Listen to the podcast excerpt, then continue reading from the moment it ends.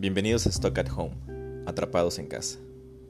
En este podcast escucharás las historias de 40 freelancers y personas trabajando desde casa durante la pandemia del coronavirus.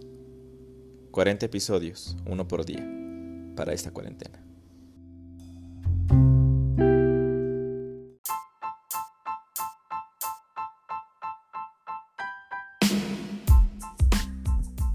Hola. Hola, ¿cómo estás? Muy bien, ¿y tú, Maraika, qué tal? Bien, ¿cómo se me escucha? ¿Bien? Muy bien. Oye, pues muchas gracias por, por acceder a participar en este proyectillo. De nada. Em, cuéntame un poco cómo la estás pasando, cómo estás viviendo estos días, cuánto tiempo llevas eh, encerrada, en cuarentena y tal, cómo, van las cosas en, en Nueva York. Bien, llevo hoy, es la tercera semana y no estoy en Nueva York, estoy en Nueva Jersey, en Hoboken, al otro lado del río Hudson. Así que desde aquí, desde mi ventana y cada día al pasear, veo Nueva York desde la distancia. Así que hace ya tres semanas que no voy a la ciudad. Ah, ok. Entonces, ¿está, está cerrado el paso o sí podrías ir si quisiera. Sí, sí, podría ir. Eh, y en realidad la última vez que, fui a la ciudad era un lunes porque nos cambiaban de oficinas, así que teníamos que ir a desempaquetar. Y ese lunes, tanto al ir como al venir de la ciudad, iba ya sola en el, en el PAD, que es el modo de transporte como, como el subway de, de Nueva Jersey. Así que iba sola en, al regresar a casa. Casi no había nadie. Pero no, si quisiera ir, sí, todavía los autobuses y, los subways, los subtes funcionan para ir a la ciudad. ¿Y ahí en Nueva Jersey cómo están las cosas en cuanto al, la cuarentena y como los ánimos de la... pues, pues mira, te cuento que eh, el, alcalde de Hoboken, que es donde estoy yo, fue uno de los primeros alcaldes en New Jersey que, puso, que nos puso en cuarentena. Así que incluso ha adelantado a lo que pasó más tarde en la ciudad y lo que pasó luego en otros pueblos de aquí de Nueva Jersey. Él hace ya como tres semanas que puso cuarentena y él, bueno, una de las primeras decisiones que tomó fue cerrar todos los gimnasios. Eso pasó en un sábado. El domingo anunció que para el lunes se cerraban ya todos los restaurantes y a partir de ahí determinó también una curfew que significaba que desde las 10 de la noche hasta las 5 de la mañana nadie podía estar en las calles y luego empezó también a cerrar parques y a cerrar poco a poco pasamos de, ser capaces de estar con otras 20 personas a 10, a limitarlo a 5 y ahora ya pues la semana pasada, desde el lunes de la semana pasada, todos los parques están cerrados, incluidos los parques de animales. Pero como te reitero otra vez, fue el primer alcalde en toda Nueva Jersey que se anticipó a todo bueno, o que adelantó o que inició el fenómeno de la cuarentena y del, aislamiento social. ¿Y si sirvió eso? Es decir, los números de contagiados en esas zonas sí han sido menores al resto. La verdad es que sí, la verdad que en comparación a Jersey City y a los pueblos de al lado, a las ciudades de al lado, la verdad es que sí que se, que se ha notado mucho. O al menos eso es lo que las estadísticas cuentan en términos de cuántos contagiados tenemos en Hoboken y en términos también de, muertos, que no son muchos, creo que es un caso de muerte o algo así, al menos lo que decían las últimas estadísticas, pero la verdad es que sí que se aprecia y, y se agradece. Sí, o sea, sí es una acción sumamente importante tomarla con tiempo, ¿verdad? Porque es muy interesante que en Nueva York, pues es ahora el epicentro, ¿no? Así le están llamando el epicentro de la, del contagio en Estados Unidos. La y no recuerdo de que hay miles y miles de muertos ya. Sí, la verdad es que tienes razón porque, por ejemplo, o sea, muchos estados deberían haber tomado la iniciativa en base a lo que pasó a Nueva York y al mismo tiempo que Nueva York cerraba ah, el paso y empezaba con la cuarentena, otros estados hubiesen deberían de haber ah, seguido esta iniciativa que no ha sido así y en realidad eh, existen estudios comparativos, por ejemplo, el otro día que participaba en un seminario que comparaban los estados de Kentucky y de Tennessee y decían, por ejemplo, Kentucky, en el momento en que en Nueva York, en la ciudad de Nueva York, se iniciaron todas estas iniciativas, el estado de, Kentucky las tomó y las declaró en su estado. Con una semana de diferencia, Tennessee sin hacer nada y una semana de diferencia declarar las mismas iniciativas, la diferencia en las estadísticas increíble, o sea, la diferencia que una semana hace en términos de contagiados. Así que Kentucky empezó con Nueva York y tiene muchos menos que Tennessee, que esperó hasta otra semana a tomar esas iniciativas. Y eso es lo que está pasando ahora mismo en los Estados Unidos, que excepto Nueva York y Tri County, Connecticut, toda esta zona. Y luego California, ahora hay un montón de estados que se llaman los hotspots que están como retrasados como dos semanas. Y por el tema pues que bueno que no mucha gente no se concienció a tiempo se pensaba que nunca llegaría a esos estados y, ahí la muestra está que casi todo el resto de los Estados Unidos va como retrasado dos o tres semanas pero empiezan a hacer ya un catch up con los números eh, bueno te quería preguntar otra cosa eh, ¿cómo, ¿cómo está funcionando el tema de las pruebas ¿Cuál es la política que están utilizando ahí en Nueva Jersey y es diferente a la de Nueva York en cuanto a cuál es el criterio para administrar pruebas? ¿A ti ya te hicieron una prueba? No, el criterio es que tienes que tener síntomas, pero tienes, o sea, existen como varios layers, como, como dirías layers, como varias varios niveles. varios niveles, sí. O sea, por ejemplo, lo que recomiendan es si tú sospechas de que te sientes mal y que mm, no que sospechas, te sientes mal y sospechas que tienes el, virus. Entonces, lo que tienes que hacer es, primeramente de todo, lo que aconsejan es eh, utilizar telemedicina. Sea, tú lo que haces es que llamas, hay varios números, puedes llamar a un doctor y por vía de teleconferencia el doctor te hace como varias preguntas, te hace varios uh, test y entonces te dice si te conviene o no ir a hacerte un test. Eso en teoría es el primer nivel.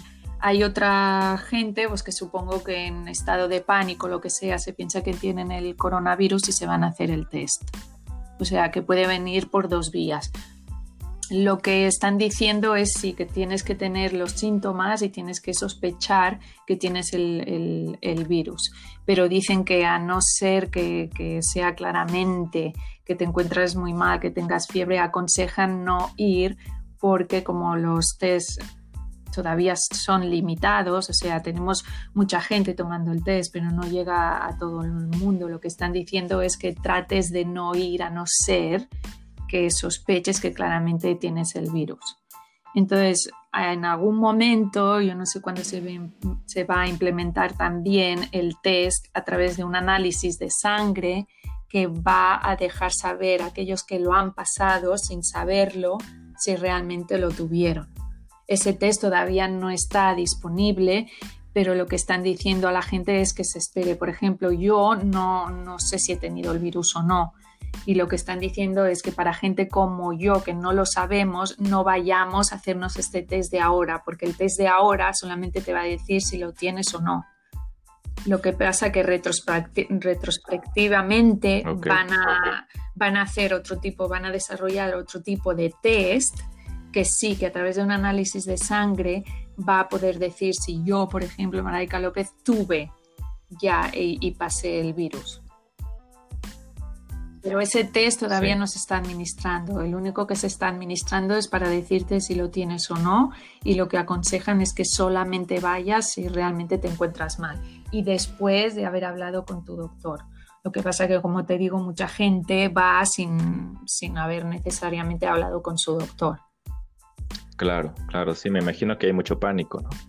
De gente que no lo que quiere estar seguro que lo tiene o que no lo tiene. Y eso es lo que puede saturar el servicio de pruebas. ¿Y qué más quieres que te cuente? La ansiedad de la gente. Sí, quiero que me cuentes de ti, de tu ansiedad más bien, de cómo estás manejando Yo, mira, yo no me quejo porque la verdad, yo soy una persona que, a la que se acabe la veda, como digo yo, me tocará viajar.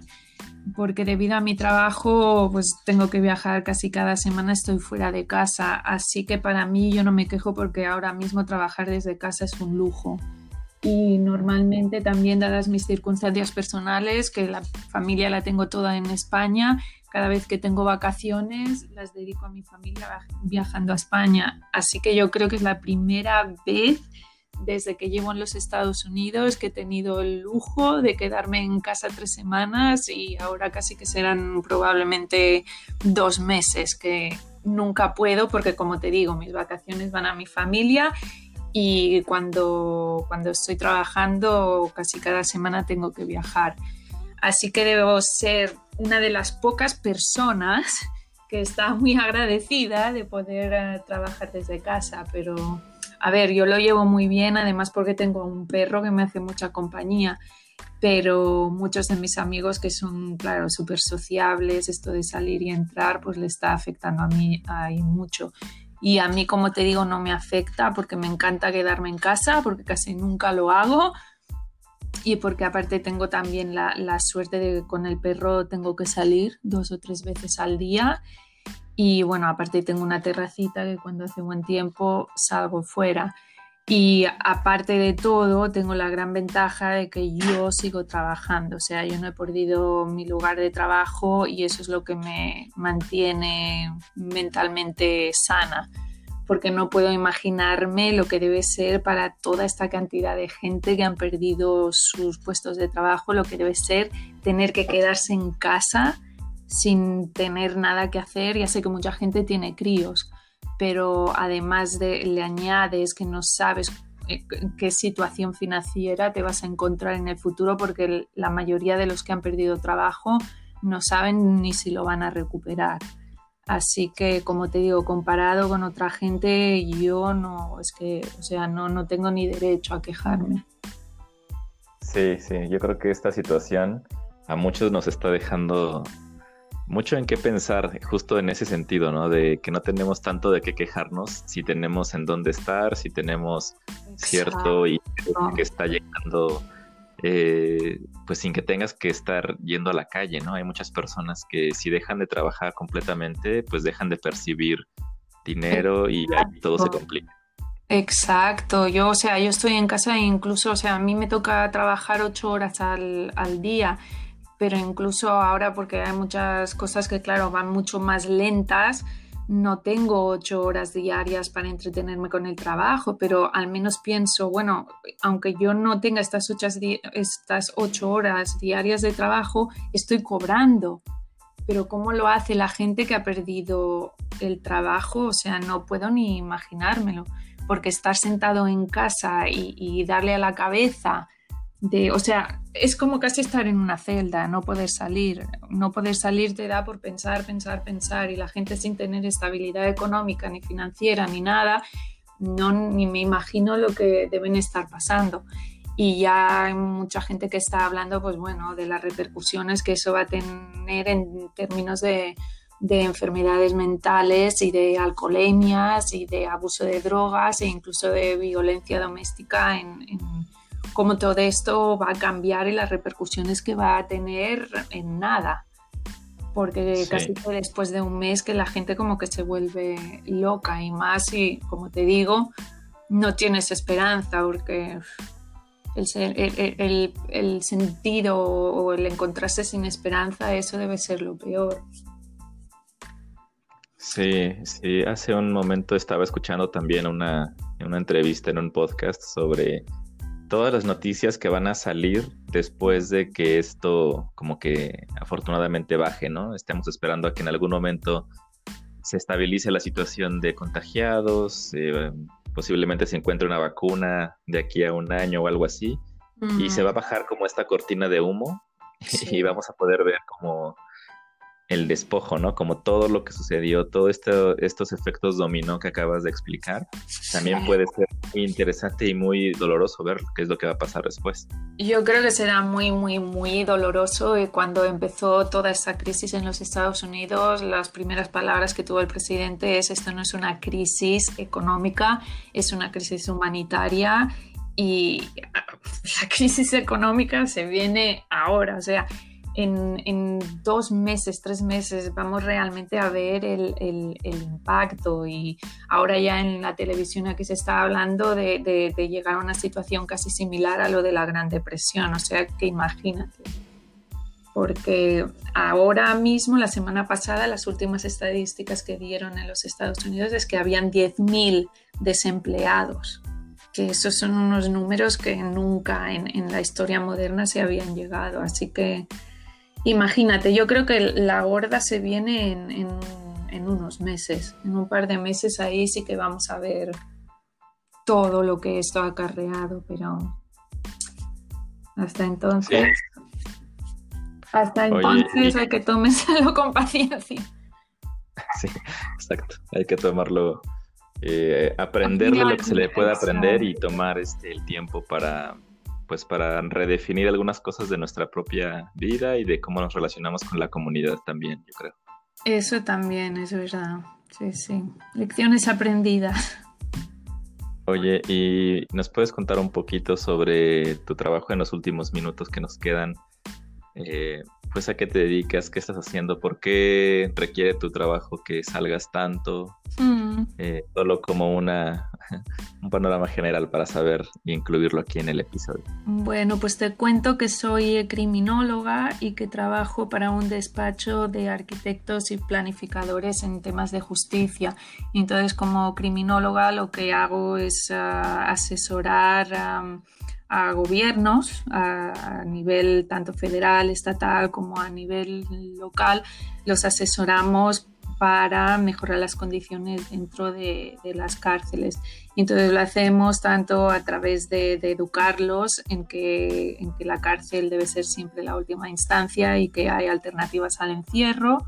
Y los eh, educamos también en, buenas prácticas pues, para lo que es toda la operatividad del centro y cuando hacemos ah, condiciones de habitabilidad y entonces encontramos que muchas de estas cárceles no cumplen con, estándares mínimos de habitabilidad, entonces lo que hacemos es recomendaciones pues para la mejora de las condiciones en estos centros y a veces pues ah, estas soluciones o son a través de, renovaciones o son a través de nueva construcción. Y entonces si existe se da el caso de que hay que construir una nueva cárcel, como criminóloga lo que hago es asesorar a los arquitectos en ah, cómo diseñar estas cárceles para que el, ambiente, el ambiente carcelario tenga un efecto resocializador. Y también, ah, bueno, pues nos estamos encontrando que se habla mucho del, del, COVID en la población general, pero no se habla mucho del COVID en las cárceles. Lo que sí que ha existido aquí en Nueva York y en Nueva Jersey es el primer estado que, empezó Nueva Jersey es a descarcelar internos, los internos menos peligrosos, pues para evitar la, propagación de, del, virus.